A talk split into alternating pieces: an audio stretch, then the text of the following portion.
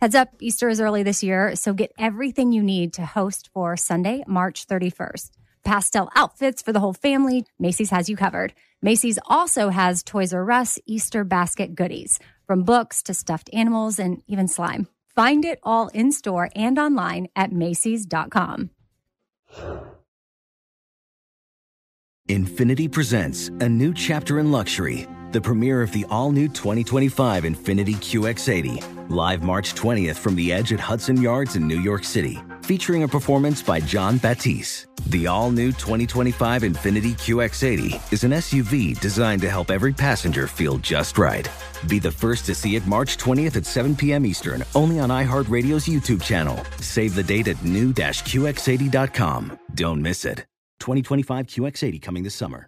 Dealing with mess can feel like an impossible task. It just keeps coming back. Well, today we're brought to you by the organization experts IKEA.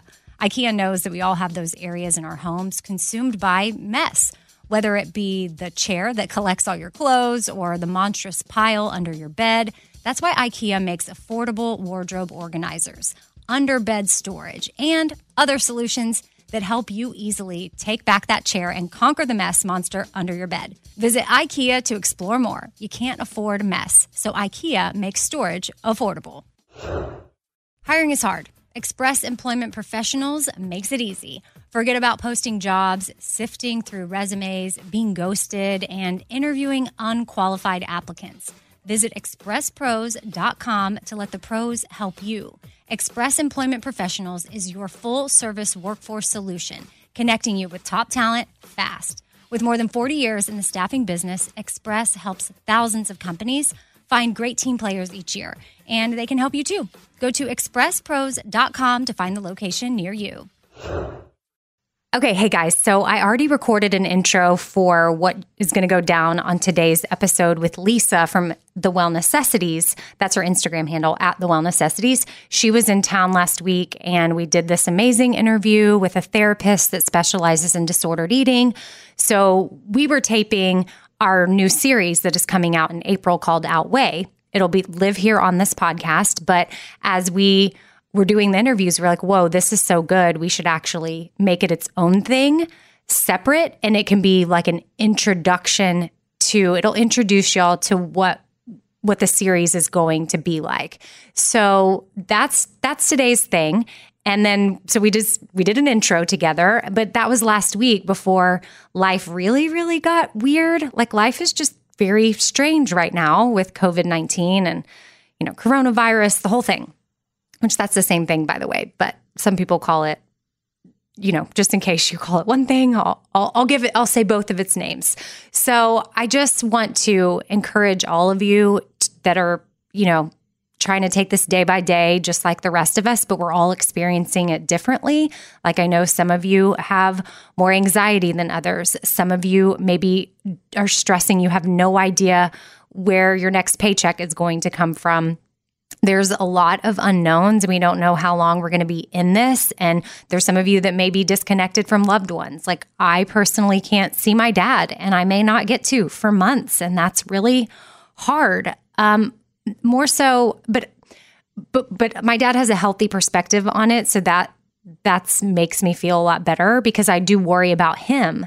Now, while he's living in an assisted living home and, you know, had cancer, has you know, he's immunocompromised. So I do worry about his safety and I can't be there to help control it, but he's confined to his little room apartment thingy. And I worry about him, you know, sinking into some sort of depression. But luckily, the people that work there are amazing and they're going in and checking on him. And I know he's at a great place. But I know some of you listening, you may not be able to have contact with a loved one uh, right now, and that's just for their safety. So we just have to know that this is just for a time. And while we don't know how long, um, we just need to do the best that we can to be responsible, um, to take care of ourselves, and to take care of others. Now, there's so many there's elderly that are a concern. I think of that just because of my mom, but there's so many different people that need help right now. And you know, here in Nashville, we're we're only a few weeks out from the tornado that hit. And we were trying to fundraise and figure out ways to help with that. And there are a few families that we're helping directly here in Nashville. And, you know, the tornado thing totally set them back and they were homeless, but we've been able to get them in apartments. But the the wives or the moms, well, one of them's a single mom, they had jobs at a restaurant. Well, now because of coronavirus, the restaurant has shut down and they don't have work. So it's just, it's like God, for some people, it's just one blow after the next, and it's really hard. And so, if you just have different ways to support either the elderly in your community or people that you know are in the service industry, or however, if you know of anybody whose job has been affected, like if you have a way to share something with them, even if it's just, you know, a text checking on them, something positive they can focus on, uh, or you have actual goods in your house that might be of use to them, you can share that with them. Or monetarily, what does that look like for you? Everybody's resources are differently. You may have more to give than other people. Can you, you know, buy gift cards right now? Can you tip extra hard right now if you are getting takeout food from somewhere or you know someone was in the service industry. Can you venmo some of your friends some money? Like just don't even ask them about it. If you know like something might be hard don't make it awkward and be like hey can i help you out? Like if you have the extra money you know give it to them. Like um but i also understand wanting to be you know careful with your funds right now not knowing maybe you have the funds right now but how long are we in this? You also have to be responsible there. But I think that, you know, a good thing that is going to come out of this is we're already seeing people uniting um, as as a world. I mean, because this isn't just an, a national thing; this is a global thing. So that is what I'm hopeful for. When I know it's hard to always look for the good, um, but that's something that I hope when we come out on the other side of this, we are more united, we are stronger. And similar to what we were talking about when the tornado hit, it was really cool to see people rally together and support no matter gender, race, sexuality, religion. Um, it didn't matter. Like we were helping people. I was watching people help people. And that's what we have to continue to do. Um, some positive Instagram uh, accounts that have been helping me right now. One is called at Upworthy. And I learned about that from my girl Kelly from Velvet's Edge, which, you know, she's a good friend of mine where her her job, she's not in the service industry, but she she's a freelancer. She books gigs. She does hair and makeup for uh, artists and like Bobby, and she does styling. Dierks Bentley, other video shoots around town, well, everything is halted. Like all of her gigs have been canceled. And so she's like, okay, how, how she's having to be resourceful. How can I get income? What can I do? So um, she, I know she's going to be working a lot on her podcast, which we're on the same network. And plus, she's just my friend. So I want to support her. But at Velvet's Edge, check out her stuff. She has, if you've got some shopping you maybe want to do while you're bored. You can shop using some of her links, which would help her. But again, you have to be wise with your money. Um, she actually just had a financial advisor advisor on her podcast. If you want to go listen to it, and now's the time where we have to divide into our needs and our wants. And I I had justified getting a pair of jeans from her like to know it, which would help her, even though it's not a it's definitely a want, not a need. But I also want to help my friend out. And I feel like as her friend, I need to do that. So therefore, I justified buying the jeans. So, I mean, stuff like that. Like, we'll just all figure it out. And then, of course, with the shop forward, there's a lot of items up right now that are going towards providing food for kids that their schools are shut down. And otherwise, they wouldn't be getting that. They get their meals at school. So without school, they're not getting food. So there's a lot of groups set up that are helping out those kids. And like Bobby and Mary put up a shirt called I Washed My Hands because Bobby is a kid that grew up. I mean, he got his meals at school. He grew up very poor and had to rely on that. So when he wasn't in school, he sometimes wasn't eating. So he knows what it's like. So those are some cool shirts that you can buy right now to support um, our Empowered Women's Fund. Like, oh, I think I'll circle back to some of the women that were helping here from the tornado relief. I need to still talk to Mary about this, but um, there's a single mom with a six month old baby that was, you know waitress and home street home is working with her because she was left homeless by the tornado to get her into uh, a home and that that's a woman that we can empower with those shirts so i think we may uh, we have a um, women's empowerment fund from our shirts that say empowered women empower women and stashira did the design work my daughter and those are really special and we'll be able to help people that are just really struggling right now. So if you have the extra funds to maybe go buy one of those t-shirts or um, you know, grab a gift card to your favorite restaurant that might be shut down right now or your hair salon or something where they're not getting the regular income that they would be getting right now. It's with a gift card, it's kind of like you're floating them alone in a sense. And then you can use that down the line. And so that's just one way to consider. Okay, now I know I mentioned Upworthy. I know I'm all over the place, guys. I'm so sorry. But Upworthy is an account that I'm following on Instagram, and I'm also following Good News underscore movement. That's another really great account where they're posting stuff from all over the world um, that's just positive in this crazy, crazy time. Um, radioamy.com is where you can go for um, access to anything the Shop Forward or Shop Espoir. That's where Pimp and Joy is. I thought I would just remind y'all about that. Four things with Amy Brown at gmail.com is my email. If y'all want to send notes, if you have ideas on how we can be helping people, let me know. I was talking to my sister last night. She owns a coffee shop. They're having to really cut back because I mean, they have baristas, but I mean, she lives in a mountain town. A lot of people rely on the ski resort and then there are other jobs. A lot of people in tourist type towns have multiple jobs, and tourism there is basically it was spring break, so it should have been a booming and bumping time for them, and it's just not. So there's a real struggle there. So my sister is a business owner. She's like, shoot, how can I keep my employees on or keep them getting some sort of a paycheck? And so she's having to get creative and she's coming up with more online sales to sell her coffee. Um, she's putting together cute little bundles where you can order it. So her website is roothouseco.com. If you want to, you know, if you need coffee, maybe buy it from Root House and support that. Um, but really, I mean, I'm just giving you things that I know of in in my life. But you, this is also just an encouragement. It Doesn't mean you have to go do it. It's just encouragement to look around and see how you can help in your community or where can you choose to spend your money right now that will make um, a difference for people. So, uh, I don't even know. I'm all over the place, but I think trying to remain as positive as possible as we can. Like, I feel like this is a time where I'm super thankful for social media. Sometimes social media gets a bad rap because it's like, well, there's just so much negativity out there.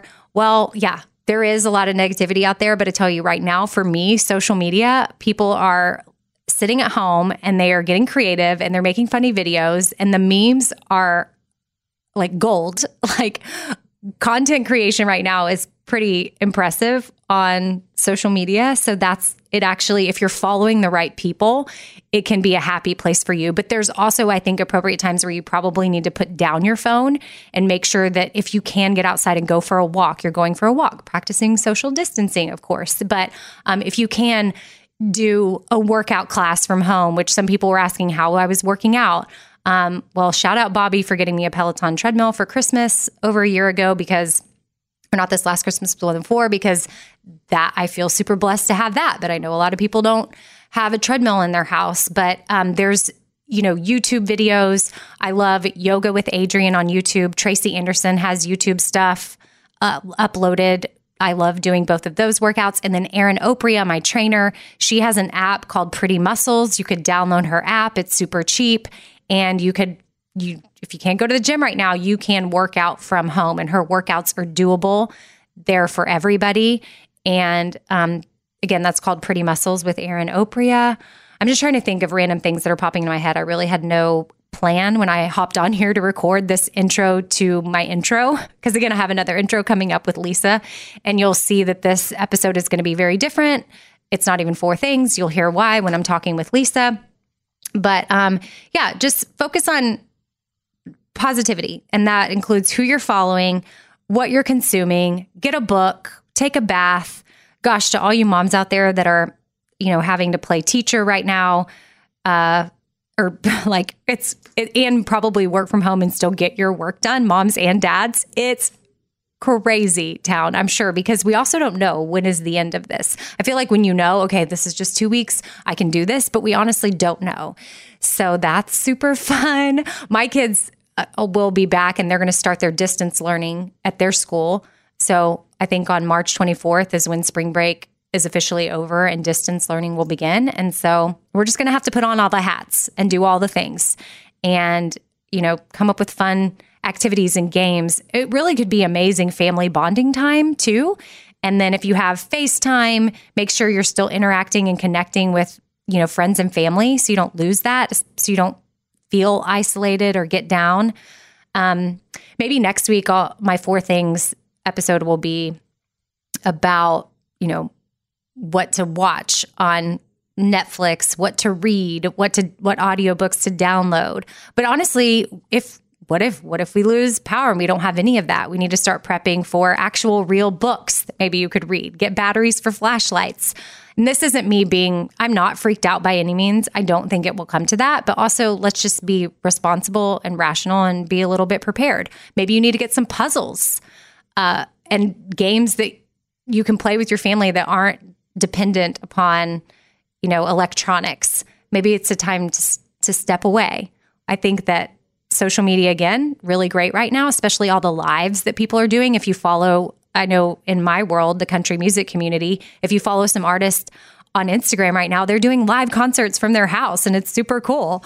So, you know, shout out to anybody that's, you know, using their platform to spread love and joy because music is that music is healing and it can be therapeutic. So just make sure what you're bringing in when you are online is positive. Get rid of the negative because we don't have time for that at all. And then, um, yeah, but also don't make because we have not because our our days are different and our time is different. Don't get too sucked into online you need to remember to step away from that. And still like I I follow Annie Downs and she's a friend of mine. She's been on the podcast before and she is in legit quarantined by the health department because she was in contact with someone that tested positive for COVID-19. So, you know, she is you know, getting up every day, doing her makeup, putting on her clothes. She has a COVID 19 bucket list. She's trying to check things off every day and be as productive and normal as possible. And I feel like that could be really helpful. I mean, maybe some of you legit just do need a good day in bed to rest and try to process some of this. Do that, but don't get stuck there. Um, you know, get up, get going. Let's try to be as normal as possible. I think Bobby and I might start doing the radio show from our houses, which will be crazy. The Bobby Bones Show.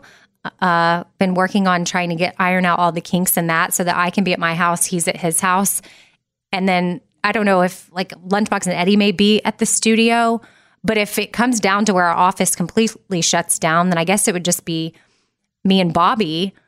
But then no one would be here at the board to run the show, but we'll still be able to create content and get it out to you guys. So, it, like Mike D would just do it from his computer at his house. I don't know, y'all. Technology is crazy. And we'll, the Bobby Bones Show will still be there for you. We are making sure of that. So, and because I can record, I'll still be putting out podcast content and just trying to get through this with y'all. So, thank you for listening to me ramble for like, I don't know, 16, 17 minutes now. Um, I'll leave you with just another piece, another encouragement, or kind of like drilling this in that we've got to look out for other people that can't help themselves right now. So, whatever that looks like for you and your community, in your neighborhood, in your circle, people online, e- even if it's from a distance, like what can you do to spread some joy, to be pimp and joy during this time on somebody in your life, which Pimp and Joy is all about choosing joy for yourself, even in this crazy time. It's about spreading joy to others any way that you can. And um, we can do that and we can come out of this stronger. So, uh, with that said, here is my intro with Lisa that I recorded a week ago. and I hope y'all are just, you know, having a great day as great as it can be. Okay, bye. Let me tell you about this 100% Mongolian cashmere sweater that I got for $50. I ordered it in navy, the crew neck style, and it is perfect. I wore it with jeans and heels to work, and then later in the day, threw on sneakers. And it was a simple outfit that got so many compliments. And something like this exists thanks to Quince.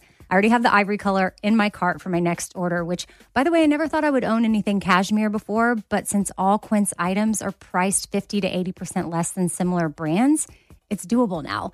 They also have organic cotton sweaters, washable silk tops, timeless 14 karat gold jewelry, and so much more that you need to check out for yourself. And here's how they do it they partner directly with top factories. Quince cuts out the middleman and passes the savings on to us. So indulge in affordable luxury. Go to quince.com slash Amy for free shipping on your order and 365 day returns. That's Q-U-I-N-C-E dot com slash Amy to get free shipping and 365 day returns. Quince.com slash Amy. Witness the dawning of a new era in automotive luxury with a reveal unlike any other as Infiniti presents a new chapter in luxury the premiere of the all new 2025 Infiniti QX80. Join us March 20th live from the edge at Hudson Yards in New York City, featuring an unforgettable performance by Grammy and Academy Award winning singer, songwriter, and composer, Jon Batiste. The all new Infiniti QX80 is unlike any luxury SUV you've ever seen. Smart enough to anticipate your needs, even before you do. Every line, curve, and detail was thoughtfully crafted so everything for every passenger feels just right. Don't miss it. Mark your calendars and be the first to see it March 20th at 7 p.m. Eastern, only on iHeartRadio's YouTube channel. Save the date at new-QX80.com. 2025 QX80 coming this summer. You're ready for a comeback. And with Purdue Global, you can do more than take classes. You can take charge of your story of your career, of your life. Earn a degree you can be proud of and get an education employers respect. It's time, your time, not just to go back to school, but to come back and move forward with Purdue Global, Purdue's online university for working adults. Start your comeback at purdueglobal.edu. Okay, quick math. The less your business spends on operations, on multiple systems, on delivering your product or service, the more margin you have and the more money you keep. Obvious.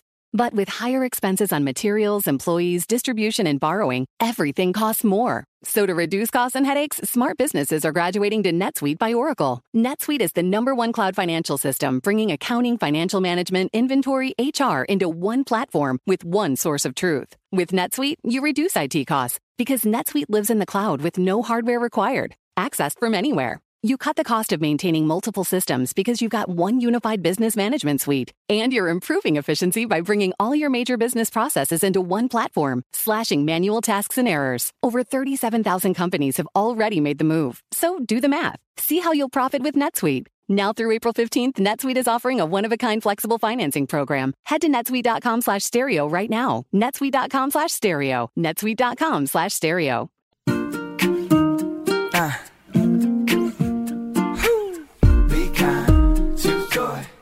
Laugh a lot. EK, EK, be kind, choose joy, laugh a lot. Casserole thing, little food for your soul thing. Life ain't always pretty, but hey, it's pretty beautiful thing. Laugh a little more thing, tight, tighten up your core thing. Said EK, you're kicking it with four things. With Amy Brown. Okay, happy Thursday.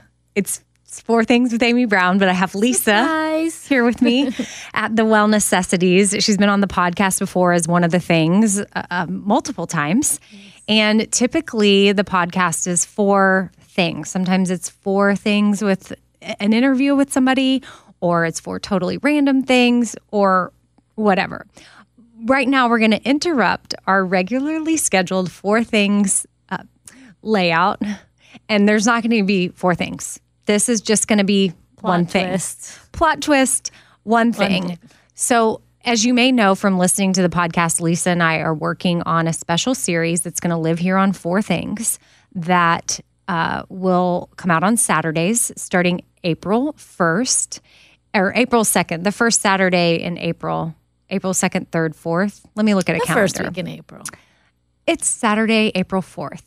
if you subscribe to this podcast, Four Things with Amy Brown, it will appear on your phone magically because you already subscribed. So if you haven't subscribed, make sure you are if you would like to be in on what we're doing and you don't want to miss it. And I've told you before in the podcast, we were calling it The Gray Area. It's a podcast series about disordered eating. And we thought the gray area was fitting because we kind of were discussing a lot of things where people don't really know where they fall. They don't feel like they have this full blown eating disorder situation, but they do have stuff that's going on. Or they might not know. They're silently suffering because nobody's ever said, hey, that behavior is disordered. Yes. And their thoughts of food are, you know, consuming them or they're missing out on a social life because and they might have thought oh is i guess me skipping that party isn't that big of a deal but when you really dig into why did you skip it and why are you staying home and why are you isolating yourself mm-hmm. When you really break it down it could be because fear of what you may encounter at the party food wise or drink wise or whatever so we're lisa is in town from new york and she's in nashville and we're building the series in two days So we've been working nonstop. And we had one of our guests booked. Um, is this woman, Katherine DeFatta, out of Nashville. And she came up here and she's our only guest that was in person. And also, it makes me wonder about how just interviews, having someone face to face definitely makes it very different. But we just wrapped our interview with her and it was longer than we planned. Like, the, well, because we have so much going on in each episode for this series that's now called Outweigh. Yes, yeah, so typically I, Outweigh is going to be personal stories from real people and insights from qualified experts to show you that a life without disordered eating outweighs everything and that achieving it is in fact possible. Boom. There's our long tagline. So we we had people on for Outweigh. You heard Lisa reference it as Outweigh. I think I mentioned it was going to be the gray area, but now that was t- that name was taken. Yeah. So we decided to go with Outweigh. Lisa, do you want to talk about Outweigh and yeah. why you went with that? So Outweigh, I mean, I think it it's it stands for a lot, and the most important thing is that a life without disordered eating outweighs all the things you do and you think that are keeping you safe when you are disordered eating, or as I often say, disordered living. And the most important thing that Amy and I strive to do is to help you feel, and what we wish we had was to feel less alone and to remove shame away from the things that we do in secret or silently so that we can begin our own healing journey. So, a normal episode of Outweigh is going to include real stories from real people, experts coming on to share some tools and tips um, interweaved with some of mine and Amy's story organically showing up. Right. And different topics we feel are important to discuss. Like we are thinking, like, oh, this is something we and we've we're building the episodes right now, trying to make sure we match content so that it all flows and makes sense. And one of our experts was Katherine, who I mentioned, and she just left. And Lisa and I are like, that was so good. What do we do with that? Because it's almost its own episode.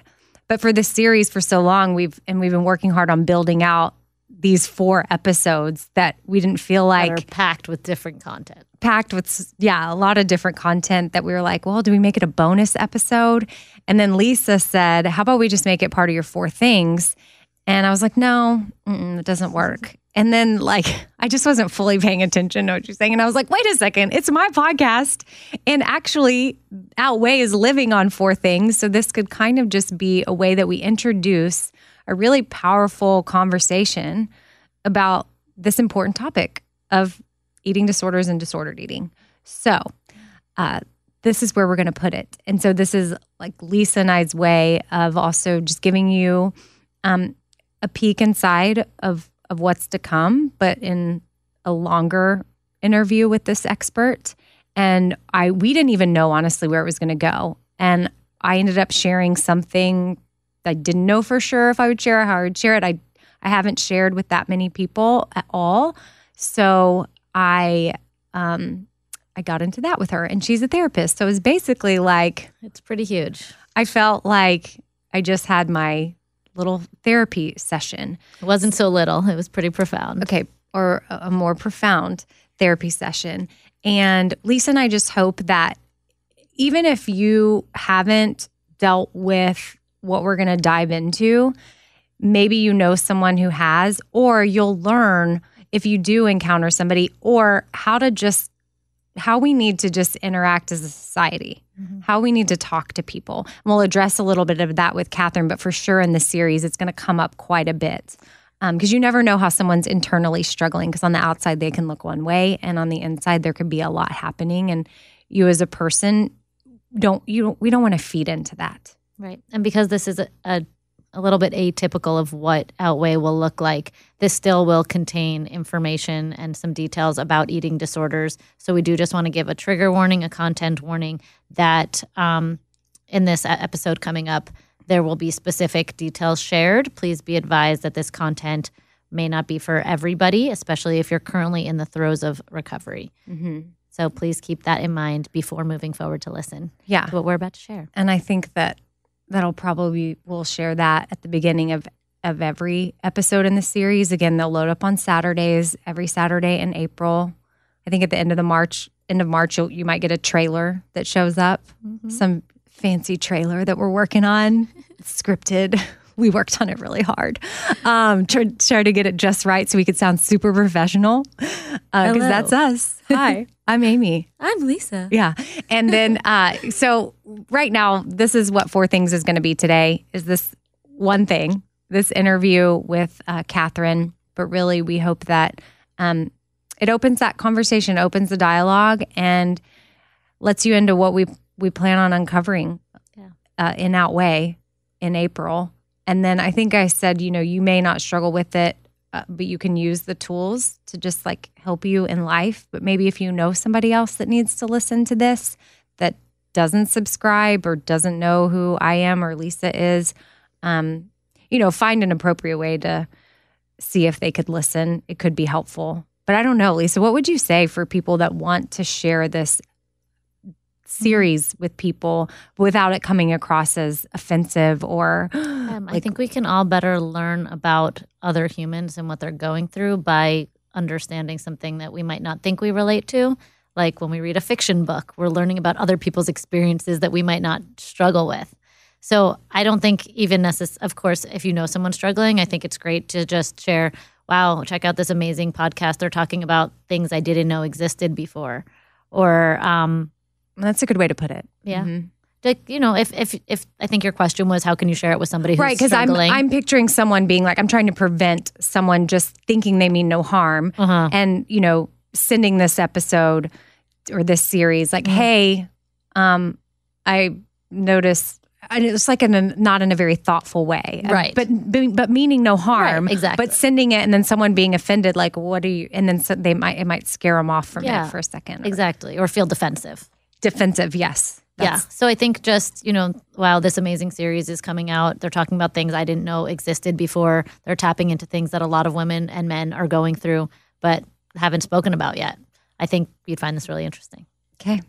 Well, so here is uh, something that was originally intended for the the Saturday series called Outweigh, but we're putting it in here now because it's definitely sort of just became its own. It deserved its own space. So thank you, Katherine, for coming on. And um, if y'all have emails for us or you want to send DMs, Lisa is at the Well Necessities on Instagram, and I'm at Radio Amy. And then you can always send notes to four things with Amy Brown at gmail.com. And if you like it, get hyped, share it on Instagram, use that hashtag outweigh, and we'll be sure to spread the love. Yeah, Get screenshot. for what's to ha- come. um, screenshot if you're listening and post it and tag us. We love to see that. we And hope that we accomplish what we aim Mhm. to accomplish. which really our main goal is people for people to not feel alone Yep. and to not feel shame. Yep. Which speaking of shame, that comes up in our talk with Katherine big time because I realized that I was I, I'm still dealing with that. Hey, So really proud that you shared what you're about to share with everyone else. thank you, Lisa. Um, I right. feel the cathartic release. Oh, yes. okay, so um, here's our talk with Katherine. And I guess, again, since this isn't the typical traditional Four Things episode, there's not going to be an outro. It'll just I end. And um, I'll see you next week with four things, I promise. Since I know you're all like, wait, what? We totally just called an audible here, but we hope you enjoy it. Here's, here's our talk with Katherine. So we've got Katherine DeFatta in the studio with us. So you're a guest that's actually here in person. A lot of our interviews have been over the phone just because of where people are in the country, but you're right here in Nashville with us, which is super cool. And you're a therapist here in town, but you specialize in eating disorders. I do. And so I talked about it on the podcast, and you listened to Four Things with Amy Brown, and you sent me a note and said that if you could be a part of it, just let you know. And we started emailing back and forth, and I was like, yes, can you come into the studio and and let's record some stuff. So, uh, just before we hit record, we were having an off air conversation about eating disorder being an addiction. And when I'm trying to talk to my husband about it, or when I was eating a lot and I just felt like I couldn't stop and he didn't understand, I would say, and I don't know if I was right in how I was saying it at all, but to me, it felt like I was like, I don't know. It's like an alcoholic can't stop drinking. I was like, but you can take alcohol out of your life and survive. Like with food, I can't eliminate food from my life because you need food to survive. I just remember that being like some language I would throw out. I'm sure I heard it somewhere, but that's I mean that's comparing mm-hmm. alcoholism is seen as as an addiction. Yeah. So one of the things that you asked me was, what's the difference between self work and therapy with an actual therapist? And I thought about it, and I actually like had a different answer, and then I was like, that's not right.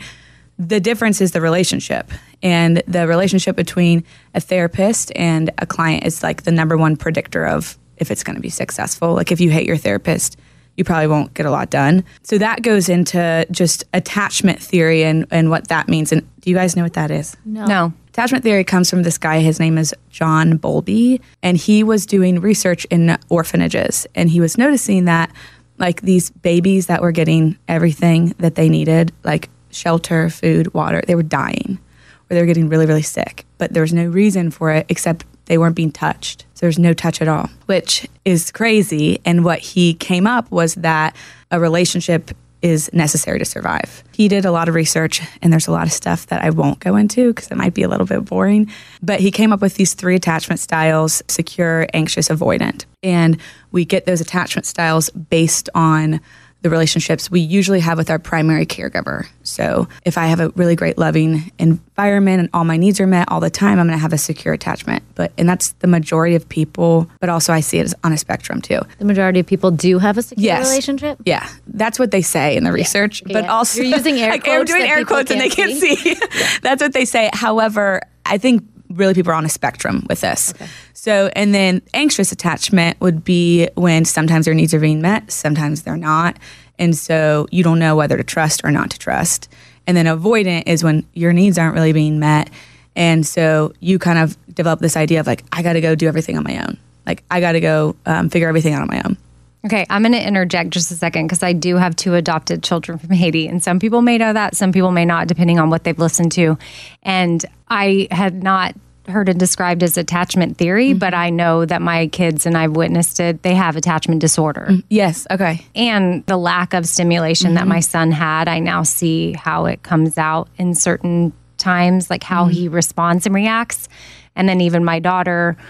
I'm just, this is just is this even the same thing? Yes, like the yeah, atta- yeah. okay. So I'm just making sure we're on the same page because I also want to be aware of like now that I'm their primary caregiver that I'm focused on whatever they're going to need from me. Mm-hmm. But there's already walls built. There's already my daughter came here at 10. She's Mm-hmm. 12 now.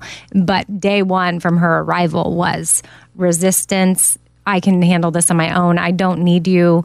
She would basically give us the Heisman anytime. I mean, it's been two years of breaking it down and we're finally getting there, but there's still testing. Mm-hmm. Like, I don't really trust you. Mm-hmm. Are you going to really love me? Mm-hmm. What about if I do this? You still going to love me? Uh-huh. What if I, okay, I'm going to try this out. And so my husband and I just have to remain consistent. And so, yes, at first, when you talked about attachment theory, I was like, no, I don't know what you're talking about. but "Yes, I do." Then I'm like, wait a second, I do know this. But I'm also trying to think of my childhood and how it was with my yeah. That's where it parents. me. I'm So think like, about this. You've talked about your own like issues with food and disordered eating, all of that. I have that. So think about as I explain this, kind of where your story pops up. Also, this is going to be helpful because you're probably doing the things you need to do with your children without even knowing that you're doing them just because you're a, good caring person. So you can develop a certain attachment style. Good news is it's not static, it's fluid. So going back to just describing this and how it relates to what we were talking about in the beginning is people develop these attachments and they're all based on feeling like loved, like you belong. And so I have developed my own theory that we all are born with these two desires to be ourselves and then to have love and belonging. And throughout our lives, the desire for love and belonging becomes very, very, very, very strong. And so we drop parts of ourselves or we pick parts of ourselves or pick things up that aren't really parts of ourselves to get that love and belonging. And so that's when the addiction comes in. I'll use an example from my life to explain this. So I never felt like I like really, really, really fit in to or had like a thing or was special in certain parts of my friend groups in certain areas in my family.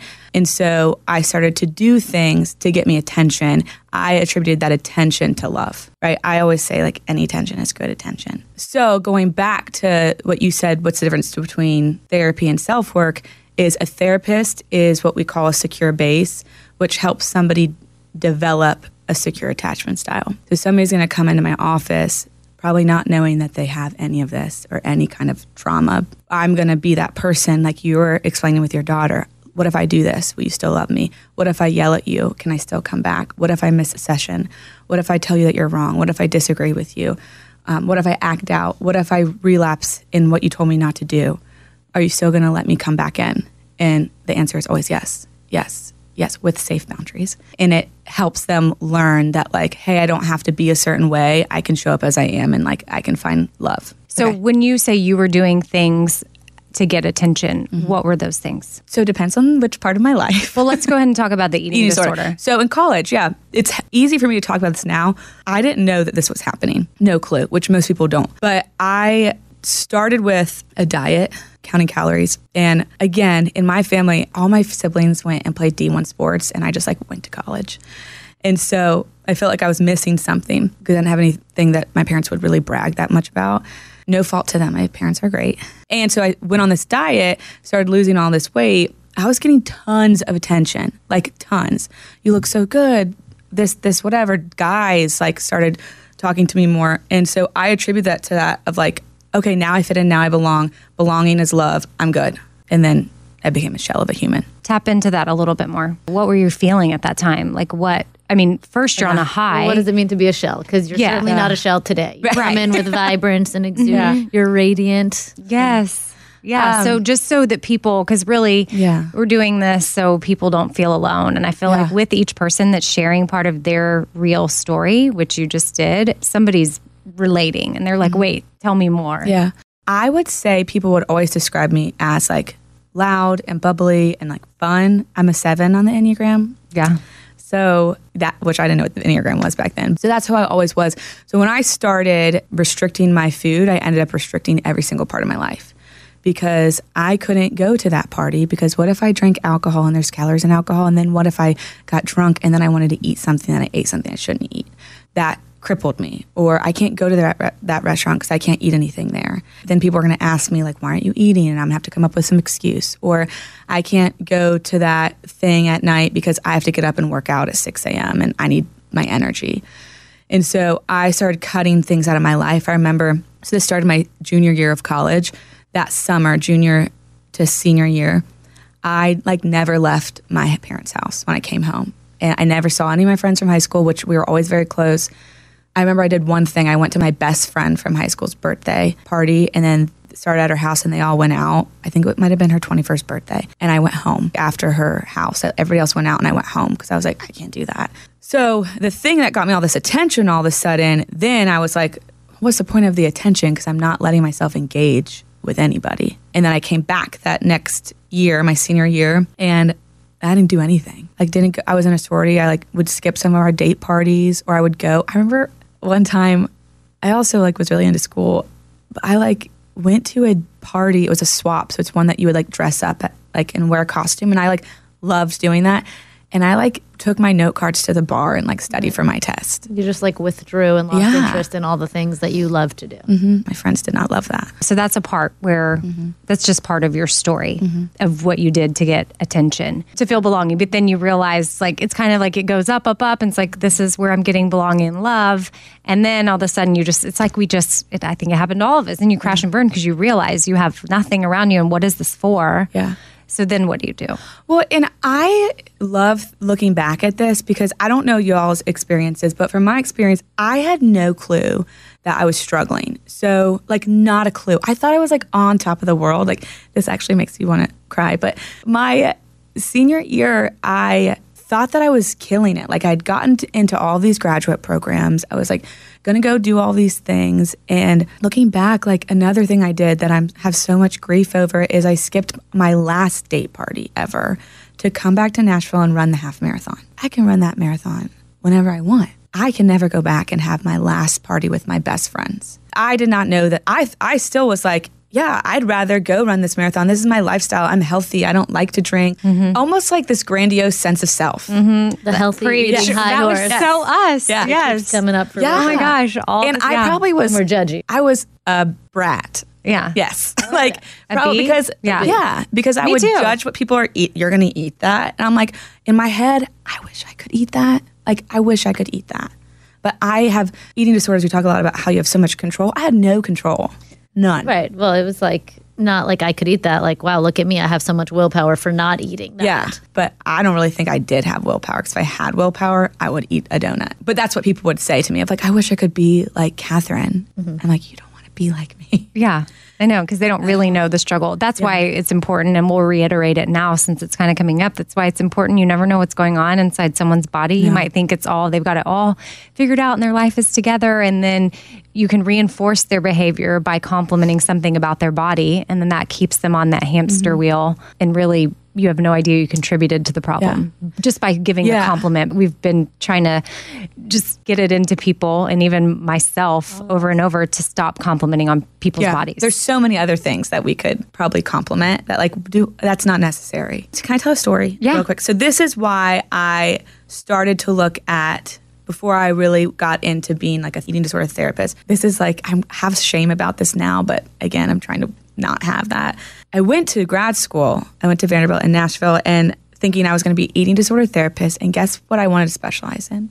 I wanted to work with specifically binge eating disorder and help them lose weight, which is not how you do. That's not Well, okay. I could understand not understanding. not understanding. Yes. Now I'm like, oh my gosh, Maybe explain why though that That wouldn't be- doesn't. Yeah, that may not Go hand in hand. Yeah, because I know more of that because I've been doing, I've been working alongside people like Yeah. he said, where y'all understand why that would be bad, but someone else might not get why that's Right. probably not like the best thing. So it's not about the weight. And so with binge eating disorder, there's something else going on. And if I help them lose weight, their issues aren't going away. Like the reason that they're binging, which would be the reason why any of us do a behavior that we would classify as an addiction, it's not about the alcohol, it's not about the food, it's not about any of that. It's about what's underneath of it. And so, yeah, it might be a side effect that if these people do the work and I help them through whatever it is that they're trying to work through, they might lose weight, but that's not the goal. Because if I just take the weight away, everything else is still there. And most people that are in it don't see it as a underlying problem. Like they see it as either a binge problem, I can't stop when I eat, or they see it as a weight problem, I'm overweight because I eat, not going any f- deeper into why. Do you think that there's anything to the the binging and it being like in the brain? We've touched on brain over binge, but there's there's obviously with what you're saying with the addiction, it all coming back to attachment and love, mm-hmm. right? So it's like all goes back to some of that mm-hmm. in a way. But for me, I mean, I know that I had issues with my dad leaving when I was younger, mm-hmm. um, but I know that I also was introduced to dieting at an extremely young age. And I know when I started dieting, and then that led to restriction and binging. But I didn't really realize I was binging at the time. Right. Because I didn't know really, I mean, it's in high school. But then I knew I would overeat, so then I would purge. Mm-hmm. But it wasn't all of the time, but I knew that it was wrong. Even so, that I went to my mom and said, I need help. I'm throwing up, and I don't know where this came from or why Yeah. but I, I need help with this. So then she got me into therapy. And then that led to therapy all through high school and college. But it was always just focused on my dad having left. Mm-hmm. Nothing ever resonated with me. And then I quit throwing up for years. But what I realized in there is I was still binging the whole time. But again, I knew that it was not mm-hmm. right because I was like, I just went to literally like four different fast food restaurants in like one stop. Like, that's not normal. Mm-hmm. So, or if I was on a road trip somewhere, I would stop at like multiple gas stations and like just eat the mm-hmm. entire two hours if the that was my drive from Austin to College Station, which is where I went to Texas A&M. So I remember a lot of those road trips was I ate the entire time. Whether it was a gas station, Sonic, like I had different stops, and I would just go through and be like, okay. And then the next day, I would just do Slim Fast or something. But it never. I was still in therapy at that point, but it never was getting anywhere. Other than somehow I just stopped the throwing up and it was gone, but I kept the binging. And then when I read Brain Over Binge, I've been telling Lisa, like it just made sense to me. Mm-hmm. She talks about rewiring your brain and that you just go to a binge and you have to start denying the binges. Because I started restricting at such a young age, it trained my brain that I it didn't know when I was going to get food again. So it kept forcing me to overeat and then I would binge. And so I started implementing that over, over a year ago, and that worked for me. And that was the first thing where it really made sense. Now, I'm sure there's underlying issues with Yeah. what's going on, but I do want to talk to you about how that worked for me. But about five years ago, when my mom died, even though I had not purged in 12 years, I had binged, but not purged. The day after my mom died, I ate dinner and then I had to go throw it up. Mm. And I literally, and it was not an easy thing. It was my sister's birthday the day after my mom died, and her in laws decided to get a food truck. And we had, I mean, otherwise, I mean, there's food at the house everywhere, but we just were not eating. But then it was like my sister's birthday. So I felt like I had to eat from the food truck and I had to eat the cake. So I ate it. And then something about me, literally, and there were so many people at my sister's house, I went over to a neighbor's guest house and I threw up in their bathroom. like it wasn't easy for me to like make this happen, but somehow I, I was desperate to get that food out of my body. And I hadn't even overeaten. Yeah. But, and that started it again, just like that, it was back. And I probably, it was a daily thing. Then it was like every other day. Then it was like, and Doesn't now, it sound now that you know you've brought up that it's eating disorders can be addictions. It sounds like an alcoholic returning to alcohol. Yes. where all of a sudden you need that Progressive. whatever, and you go and find it, and then okay, I'll just do it this one time, and then you slowly kind of trickle back into the same thing. Okay, but I don't even know that I was like, I felt like it was an out of body experience when I was doing it. I don't oh, think I had the rational rationale to be like, okay, it's just going to be this one time. I was just like, I did it. And then I was like, what was that? And I was so freaked out by it that just like I went to my mom in high school, I went to my husband almost immediately. And I'm like, here's the deal. You've been married to me and have- I haven't thrown up our entire marriage. So you don't know this side of me, but now I'm terrified and it's here. And I feel like an alcoholic that has just lost their chip. Mm-hmm. That's exactly what I said to him. And he was like, okay, well, we can do this, like whatever you need. And I would say there was a lot of times where after, I mean, he would come home and he'd be like, how was your day? And I would be like, even a year after my mom died or two years, mm-hmm. there would still be discussions. How was your day? I'd say, my day was fine, except for I threw up. You know, and I would be able, I'm thankful for a relationship where I could be honest with him about that. But I still was so perplexed why it was happening. And now I've been over a year That's without awesome. Anything, binges or purges. Mm-hmm. So I feel that, but I have to share with you a revelation I had with Lisa, but I don't even know if it makes sense. And since you're a therapist, I'm going to take advantage. Okay. Do I need to pay you for the hour? Yeah. I, I told Lisa, I said, it just didn't. I went to therapy. Obviously, I did EMDR after my mom died because it's very traumatic for me. She did not die. It was not easy. She had cancer. I saw a lot that I, I shouldn't see mm-hmm. and laid with her in her final breath. Me and my sister both. And then I don't know if this is healthy or not, but we probably laid with her for about an hour after that. the corner people were like, uh, we're here.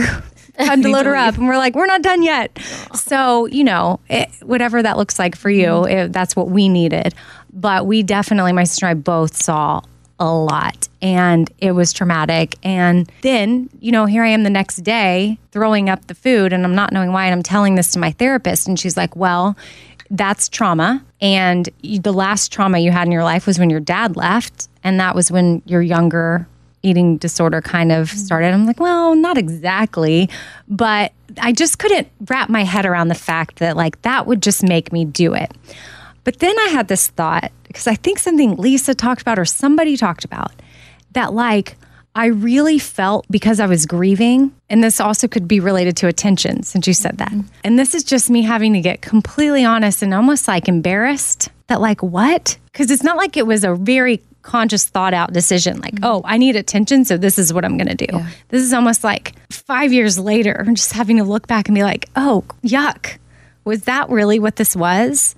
Because what makes sense to me now is that I felt like I was grieving. And if you're grieving, you're supposed to lose weight. If you're grieving, you're not supposed to have food because you're sad, and sad people don't eat, and sad people get skinny. And if I get skinny, I get attention, which is exactly what happened. I mean, there was not a single person in my life that did not comment on my body like about a month after my mom died because I did get very thin and I would weigh myself every single day. Mm-hmm. I would drink juice in the morning, purge, whatever. I would do yoga twice a day. Also, I was trying to keep busy to not think about my mom. I would do wine and Xanax for bed so it would knock me out and I wouldn't think about food. And I would, but nobody knew this was happening to me. But I would still come to work the next day and someone from would be visiting from, you know, another city that hadn't seen me in a while and be like, "Oh my gosh, Amy, you look so good." And then I'd be like, "Thank you." And then but I'd be like, "Yes, I'm grieving." I'm doing a good job grieving. I'm doing a good job grieving because I lost my mom and I needed to recognize that I'm sad. My skinny represents my sadness, and that gives me attention. yeah. sounds very twisted and messed up to say out loud. I I, wonder- feel that makes more sense to me than when the therapist told me she thought like a trauma capsule opened in my head and because that's how I dealt with my dad leaving, that's immediately the route my my, my brain was going to go to deal with losing my mom. And I just don't know that that makes it. sense to me. Thank you for sharing that. I think it, your therapist could be right. There, part of it could be. This is the thing with therapy and like men. There's no just like one way. So that's why I mean, eating disorders and addiction in general is hard because I can't just say it's every time because of this. A lot of times it's because of this. There could have been the trauma part, but I think what you're talking about is probably attached to your trauma of not getting the attention and the love and the belonging from your dad. And then now this is like your mom, like your secure base, mm-hmm. right? Your person. Mm-hmm. And then she's gone. And then, like, who's my person? And who's going to recognize or who's going to know what I need or who's going to, all of that comes up of like, you lost your secure base. So what do I do? You're sad, right? part of it is I hear you saying like I want people to see my sadness. I think part of it also is like I don't want to feel sad either. And so what can I do to shove down all of these feelings because it feels good when I'm doing this. Mm-hmm. It's twisted as it is like it feels good to purge. It feels good to go on a run for two hours. It feels for a period of Feels time. good to even just binge. it feels good to That's binge. exactly Yeah, of- yeah. For a period until it doesn't. Yeah. Uh, yeah, until it doesn't. And at the beginning, yes, it was like this high in this ride, and until it got messy and it was just exhausting.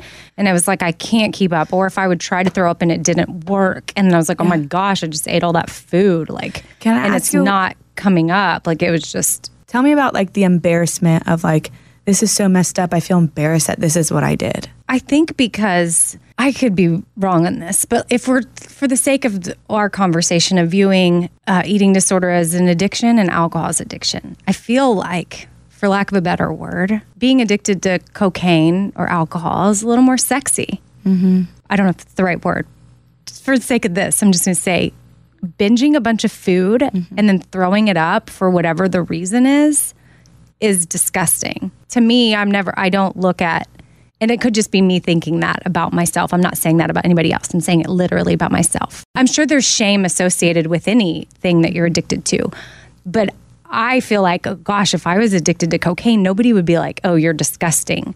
They'd be like, oh, wow, she, that's crazy. She needs to get some help. But I'm like, if they knew what I was addicted to and that I was doing this, they'd be like, she's so disgusting. So that's my own thought process is it's not as you putting it out here right now on this is breaking down that factor of shame. And I think like even on Instagram, like anxiety became so popular to talk mm-hmm. about, but like depression was in the cloud of like this shit thing you can't talk about. And I recently talked about something that I never said either, which was laxative abuse and flooded mm-hmm. with messages, not comments on my private, on my public Instagram page, private messages of me too.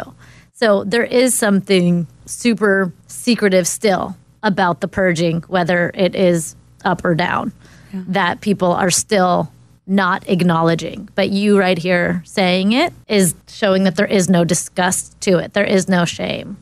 especially you as Amy Brown. Right, because I wouldn't want anybody else sharing. To feel, I would say that same thing to them. I'm But we're breaking it down. You just broke it down Yeah, for so many people. I'm becoming more vocal about my story. I think that on the radio years ago, it maybe come up that I had dealt with an eating disorder in high school and college. It was kind of like I could relate on that level. Never would talk about the issues with food or binging or obsession, food mm-hmm. obsession for all these years. That just doesn't come up organically. Mm-hmm. Then after the stuff with my mom, oh my gosh, I kept, I mean, I told my husband about it, but I was very private about it, like very until now. Recently, I feel like I'm in a better place and I don't want people to feel alone. And I need to start sharing that part of my story. So, a lot of things I haven't said out loud yet, like what I just shared, I haven't fully said out loud in the whole in its entirety. And so, and as I don't even, I'm still probably feel? not all giving it all. I feel good. I mean, I feel like I've been like, there's a couple times where I'm like, okay, smiling inside because it does feel good. There's a little bit of a mm. high from it. Yeah. But also, I was at a low where I was taken back to it and I was very sad for myself and I was about to cry, but trying to keep it together for the sake of the being one of the hosts here. but in crying's okay. I have no issue crying on air. Done that plenty of times. So I'm I'm sad for that that part of me. I want to tell you a story. Okay. One, I have to say this because this is huge. This is a side note, but when people talk about this stuff, I mean, what you were saying, it is huge because, yeah, people will talk about anorexia and restricting uh-huh. and my exercise addiction. Yep. They won't talk about the other stuff, and it's not any better at all. And what you're talking about is shame. I feel shame for what I did, and what shame feeds off of is your silence and secrets. And so when we talk about it more, the shame get, kind of gets you starve the shame, so the shame dies. So true. And so that's a big deal because I'm sure there's 1 million bajillion trillion people that are going to hear that and be like, oh my gosh, I felt that way too. Is it okay for me to talk about this? I think I'm going to try it. The other part is this is the story I was going to tell 15 minutes ago, but I'm glad I'm telling it now because there's this doctor. His name is Dr. Gabor Mate, and he does a lot of research and stuff around addiction. He was working with heroin addicts and he was trying to figure out, he was working in a center where harm reduction. So it's like, we're not going to, you're not going to get sober. We're going to teach you how to responsibly use. Mm-hmm. But he was going around and interviewing these men and women of like, why are you, why do you use heroin? We know that's bad. We know that can kill you. And he went to this one guy and he described him, the way I remember him describing him is as this like, almost like he would look like a big bouncer at like a club with like bald head, big guy, tattoos, like tough. And he said, Can you tell me what heroin does for you? Like, why do you use it? And he said, I don't really know how to describe it, but have you ever been sick and your mom puts you on her lap and she wraps you up in a blanket and she starts feeding you chicken noodle soup? He was like, That's what heroin feels like. So this guy concluded, Oh, love? Like, that's what heroin feels like love. It feels like a warm Safety. hug. hmm And so I tell that story because, like, there is so much shame and, like, why do I do these things that are so bad? And I'm like, what, what's wrong with me is what I hear all the time. Like, Katherine, what is wrong with me? And I'm like, nothing is wrong with you. There's actually something right with you. Like, Amy, there is something right with you. The fact that you're like, I, there's something wrong with me. I want to feel better. I need to go do this thing that I know that used to help me feel better. That means that there's something right with you, that you are trying to find, like, we all need attention. We all need love. We all need belonging. We are born attached to our mothers. Like, we need attachment. We're born that way. And so, I just say that because I think a lot of people think to themselves, like, what is wrong with me? Like, why can't I stop? It's like, because you're a healthy human that wants to get better. And thank God that you did that rather than like just being like, take me away, life. Like, and you turn to your husband too, which is Yeah. like telling, I think. I mean, I'm not a Yeah. therapist, but No. like that's your secure attachment now. Can you say Yeah. that? Can you have Yeah. a secure with, and it can be any, it can be anybody. Yeah. That's your secure attachment. So it's like, help me. Well, thank you for letting me talk through that. Yeah. That I session. feel like we just made a lot of clarity that it, we needed. yeah, I didn't know where where we would go with that for sure, but I think that this is. How do you feel, Lisa? Do you have anything you want to add from your? I think that world? the audience will feel like I did, where we might not have your exact story, or maybe you do. There's plenty of people who have have purged for that exact reason. But I feel like I've made headway in my understanding of myself far beyond my even years in therapy just by mm-hmm. understanding the importance of secure attachment and personally not having that growing up either, mm-hmm. despite what it looked like. Yeah. Um, and how we go about seeking attention because we're hmm. scared. Not we don't feel safe. And there's a million ways to do that. But for a large majority of us, with the addition of the emphasis on thin equals loved equals health equals applause, it's an mm-hmm. easy one kind of right next to it. Hmm. So, what do you do with your clients? Mm-hmm. What is something we can can leave as like? Is there like an activity or uh, like affirmations or something you encourage them to do? That those that are listening that might be some of the stuff we've talked about today is resonating with them. Like, is there like some stuff they can like a piece of homework or something? My gut says if this is really resonating with somebody, I want them to reach out and go to therapy. That could be great Yeah. advice. That might be it because some people see that there's shame in therapy, and we Mm-hmm. should make sure that we're here to say that there's not. there is nothing wrong with that at all whatsoever. And But- something that you say on your Instagram all the time that I am not a therapist, but I've been been in therapy my whole life is there doesn't have to be something wrong with you to go to therapy. Mm-hmm. Yeah. So even if you don't identify with the purging or even an eating disorder and you're just listening to this, I mean, I have found that my most profoundly huge steps forward in mm-hmm. therapy have been on days where I didn't come discussing a trauma mm-hmm. or anything relevant to my life. I think it's just a tool to better get to know your total being. And that is profoundly huge in how it will affect everything in your life. What about a piece of homework for people um, that you had said earlier is, you know, which so second nature for us to comment on somebody's body? What are some things that people can maybe for the next week work on i believe in like human connection. I think the mm-hmm. more we talk to people and out loud the more connected we feel like being in an uber even. And it's mm-hmm. so easy to just be on your phone the whole time but even interacting with an uber driver or taxi driver. I live in the city.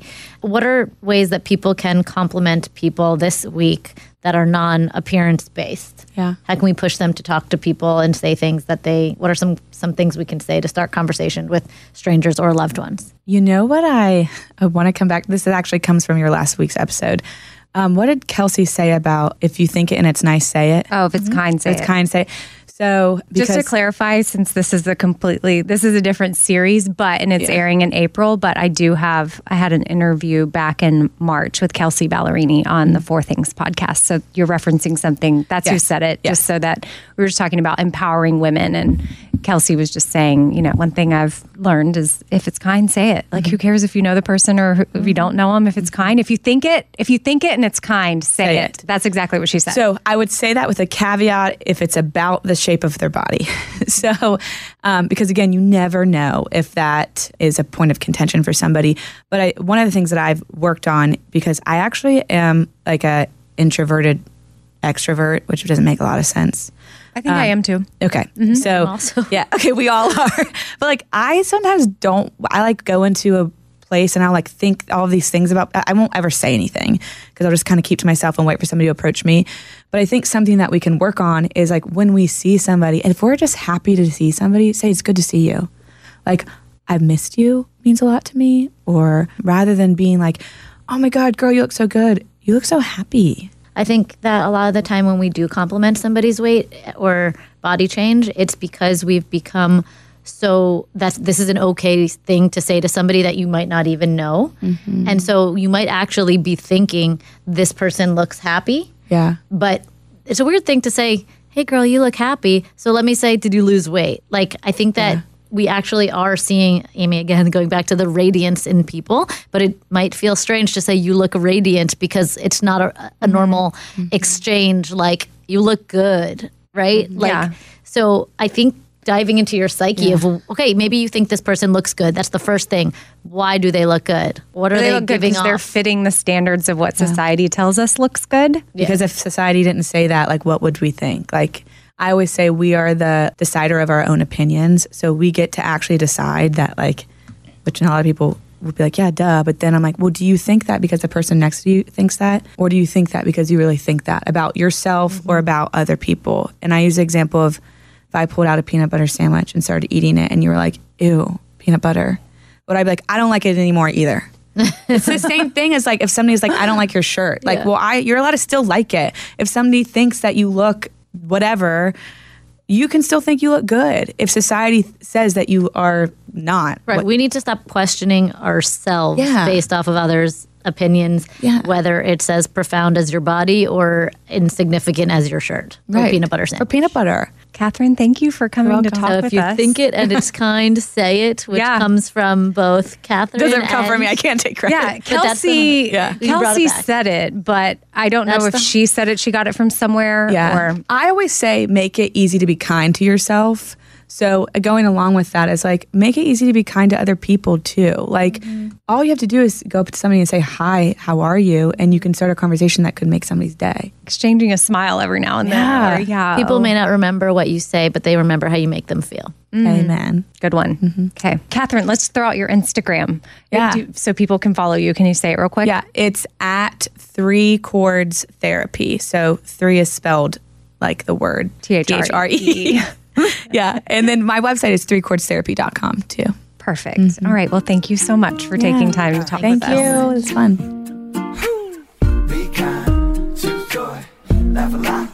EK, EK, be kind, choose joy, laugh a lot. Casserole things, little food for your soul things. Life ain't always pretty, but hey, it's pretty beautiful things. Laugh a little more things, tight, tighten up your core things. Said EK, you're kicking it with four things. With Amy Brown. Infiniti presents a new chapter in luxury, the premiere of the all new 2025 Infiniti QX80, live March 20th from the edge at Hudson Yards in New York City, featuring a performance by Jon Batiste. The all new 2025 Infiniti QX80 is an SUV designed to help every passenger feel just right. Be the first to see it March 20th at 7 p.m. Eastern, only on iHeartRadio's YouTube channel. Save the date at new-QX80.com. Don't miss it. 2025 QX80 coming this summer. Dealing with mess can feel like an impossible task. It just keeps coming back. Well, today we're brought to you by the organization experts IKEA. IKEA knows that we all have those areas in our homes consumed by mess, whether it be the chair that collects all your clothes or the monstrous pile under your bed. That's why IKEA makes affordable wardrobe organizers, under bed storage, and other solutions that help you easily take back that chair and conquer the mess monster under your bed. Visit IKEA to explore more. You can't afford mess, so IKEA makes storage affordable. Hey, hey, it's Malcolm Gladwell, host of Revisionist History. eBay Motors is here for the ride. Your elbow grease, fresh installs, and a whole lot of love transformed 100,000 miles and a body full of rust into a drive entirely its own. Brake kits, LED headlights, whatever you need, eBay Motors has it. And with eBay Guaranteed Fit, it's guaranteed to fit your ride the first time, every time, or your money back. Plus, at these prices, you're burning rubber, not cash. Keep your ride or die alive at ebaymotors.com. Eligible items only, exclusions apply. This is Holly Fry from Stuff You Missed in History class. The national sales event is on at your Toyota dealer, making now the perfect time to get a great deal on a dependable new SUV, like an adventure ready RAV4. Available with all wheel drive, your new RAV4 is built for performance on any terrain. Or check out a stylish and comfortable Highlander with seating for up to eight passengers and available panoramic moonroof. You can sit back and enjoy the wide open views with the whole family. Check out more national sales event deals when you visit buyatoyota.com. Toyota, let's go places.